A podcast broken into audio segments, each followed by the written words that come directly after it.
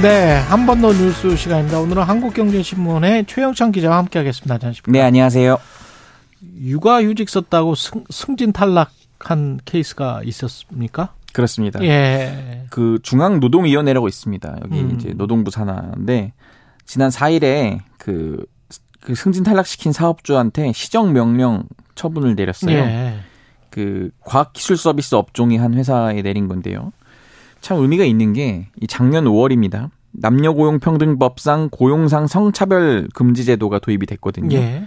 이제 사업주가 노동자를 어, 모집하거나 채용할 때 혹은 임금 교육 배치 승진 해고 등에 있어서 남녀를 차별하면 안 된다 이렇게 규정한 거예요. 음. 이를 위반하면 최대 5년 이하 징역 또는 3천만 원 이하 벌금을 물리는데 어쨌든 그런 법이 시행된 이후 처음으로 이런 시정 명령이 내려진 거고요. 예. 이번 자세를 이번 사례를 좀 자세히 들여다보면요. 이 여성 직원인 A 씨가 있습니다. 이 파트장 보직을 맡고 있었는데 출산 휴가, 육아 휴직을 신청한 거예요. 근데 사업주는 출산 휴가 직전 업무량 감소에다가 적자다 뭐 이런 음. 이유를 들이면서 이제 직위를 해제한 겁니다. 예. 근데 여기에서 더 나아가서 사업주는 이 A 씨를 일반 직원으로 강등을 한 거예요. 파트장이었는데. 예. 그 다음에 다른 파트로 배치를 했습니다. 이 때문에 A 씨는 이제 승진 대상자라고 있잖아요. 음. 그 거기 선정에서 아예 탈락을 해버린 거예요. 예. 그러니까 이게 지금 차별이다라고 예. 본 결정적인 이유는 뭔가요? 네, 그 이제 회사를 보면은 보통 취업 규칙이라고 있습니다. 이제 규정을 두는 건데 그렇죠. 이 회사는 임금 승진 규정에 육아휴직 관련 그 휴직 기간 기본급 인상률을 조정할 수 있다 이렇게 적시가 돼 있긴 해요. 어, 또 이제 휴직에 있는 자는 승진에서 제외한다는 차별적인 규정을 두고 있던 거거든요. 예. 그러니까 중앙노동위는 이 회사에선 여성의 육아휴직률이 남성보다 높다.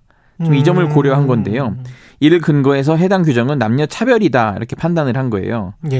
그러니까 회사 성비를 보면은 남자 남성이 그 650명으로 한 71% 되고 예. 여성이 한 259명 28% 2.5배거든요. 큰 회사네요. 이게. 예. 예. 그러니까 5년간 육아휴직 사용자는 근데 여성이 남성의 2.7배였던 거예요. 음. 그러니까 육아휴직자 차별 규정이 실질적으로는 여성에게만 불리한 결과를 초래했다. 결과적으로. 예, 이렇게 되는 겁니다.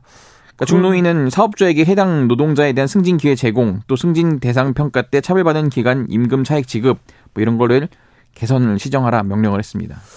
그랬군요. 이게 지금 그 이런 가운데 고용노동부가 최근에 이제 육아휴직제를 확대 개편하겠다. 네. 이거는 또 어떤 내용입니까? 그러니까 지금 워낙 그 남성 육아휴직이 요즘 계속 그 그 화두예요. 늘고 있죠. 예, 예. 많이 늘어야 되는 그 사회적 분위기를 음. 만들어 가고 있는데 워낙 저출생이 심각하다 보니까요. 예. 그러니까 생후 18개월 안에 자녀를 돌보기 위해서 부모가 육아휴직을 사용하면은 최대 월 450만 원을 지급하는 제도인 거예요. 450만 원은 예. 통상 임금 기준으로 100%라고 했을 때 통상임금 100%일 때 예. 최대 450만 원까지 지급하겠다. 그러니까 원래 한 통상 임금으로 450만 원 받던 사람이 받고 예. 있는 사람이면 그렇죠. 450만 원, 600만 원 받는 사람도 450만 원, 뭐 그렇죠. 이렇게 되는 거네요. 예, 예. 예. 첫 달에 200만 원, 둘째 달 250, 셋째 달 300만 원, 그리고 350, 400, 450 이렇게 올라가는 건데요. 예. 그러니까 부모 모두가 최대치를 받을 경우에는 월 900만 원까지 수령이 가능한 겁니다. 그러네요. 예. 네. 그 육아휴직 특례는 신생아 범위를 또 기존 이- 기존에는 예 12개월이었는데 음. 18개월까지 늘렸고 이 최대 지급 기- 기- 지급액도 원래는 300만 원이었던 거를 지금 450까지 늘린 건데 그런 면에서는 좀 긍정적이긴 합니다. 저 반응은 좋을 것 같은데요. 그렇죠. 근데 이제 예. 쓸 수만 있다면요 얼마나 좋겠습니까만은 그러니까 주변에 남성 육아휴직이 그래도 좀 사용하는 게 이제 눈에 보이긴 하는데 예. 실질적으로는 이게 뭐 최신 테- 데이터가 한 2021년까지밖에 없지만은 4.1%로 좀 낮아요. 4.1%. 예. 여성 육아휴직 사용률은 65%거든요. 음. 아직 못 따라가려면 멀었죠. 그래서 남성 육아휴직을 좀 사용할 수 없는 이런 직장 문화라든지 뭐 회사 내 분위기. 예, 분위기도 있고 또 음. 내가 휴직을 해버리면 회사가 그 대체 인력을 뽑아주면 좋은데 그렇지 예. 않을 경우에는 동료가 이제 업무가 가중되잖아요. 그렇죠. 런 것에 대한 미안함 뭐 이런 것 때문에 지금 사용하지 못하거든요. 아까 그 이야기처럼 남성이 육아휴직 사용하고 갔다 와서 이제 회사에 다시 어, 어떤 적응해야 되고 네. 승진도 해야 되고 그런데 그 승진할 때 어떤 불리한 게 있, 지 않을까 그런 막연한 불안감이 분명히 있긴 있겠네요. 그렇죠. 예. 보니까 그럴 수밖에 없을 것 같습니다. 예. 지금 서울 지하철 파업은 파업을 서울 지하철 노조가 지금 파업합니까? 지금 이제 예. 파업에 들어가기 위해서 초일기에 들어갔다고 보면 되는데요. 예.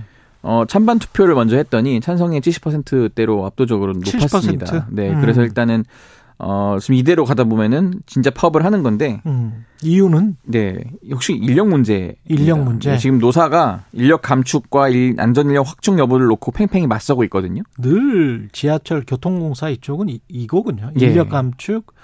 예. 그러니까 지금 사측이 누적 적자가 17조예요. 17조다. 네, 이게 경영 정상화 때문에 구조 조정이 불가피하다는 건데 예. 매년 그러니까 누적 적자라는 말은 매년 한 1조씩은 적자가 나온다는 얘기거든요. 그렇죠. 이것 때문에 지금 그 고정비가 사실 회사 입장에서는 무시할 수 없는데 총 정원이 한 16,000여 명이거든요. 한 13%를 줄이겠다. 한 2,200여 명을 줄이겠다는 건데 이걸 노조 측은 그렇게 못 받겠다. 왜냐면은 2021년과 작년에 강제 구조 조정은 없다고 노사 합의를 하지 않았냐. 왜 계속 무시하냐. 이렇게 지금 그리고 반발하고 게다가 있습니다. 이제 사실은 다른 요인이 있잖아요. 65세 이상 뭐 그런 것도 있죠. 예. 예. 그것도 이거를 어떻게 할 거냐. 그게 한 2천 원인가 제 기억에는 그랬었던 것 같은데. 네, 네. 예. 그래서 그런 문제들도 있고 다른 문제들이 이게 교통 공사기 때문에 네. 정부의 정책적인 측면하고 얽혀 있어 가지고 그렇죠. 이게- 주로 이제 서울시가 그렇죠. 서울시 서울시. 산하기관이다 보니까 예. 이게 다 어떤 직장인들 문제냐. 그거는 불만이 있을 수밖에 없겠네요. 예. 그렇습니다. 예. 파업을 바로 하지는 않겠죠? 네, 지금 예. 여기서도 또 노동위원회가 등장하는데 음. 여기 이제 서울지방노동위원회가 있습니다. 네. 여기서 예. 최종 조정회의를 오늘 하거든요. 예. 여기에서 이제 사측과 노동자 측이 최종 조정회의를 하면서 합의점을 찾는데 만약 찾지 못한다고 하면은 음. 이제 노측은 우리 할 만큼 했으니까 합법적인 파업권이 확보된다 이렇게 지금 밝히고 있거든요. 예. 그럼 이제 조합원 총회를 또 열어야 되고 구체적인 파업 계획을 그때 가서 논의를 하는데 사실 그 국민 여론도 무시는 못하는 게 그렇죠. 최근에 지하철 그 비용이 값이 올라가지고 요금이 또 올랐지. 네, 그러는데 또 파업을 하냐 이러면은 이제 이 국민적 그렇죠. 호응도 받지 못하니까 거기서 갈- 많이 좀 갈등이 있을 것 같습니다. 한 번 더 뉴스 최영창 기자였습니다. 고맙습니다. 감사합니다.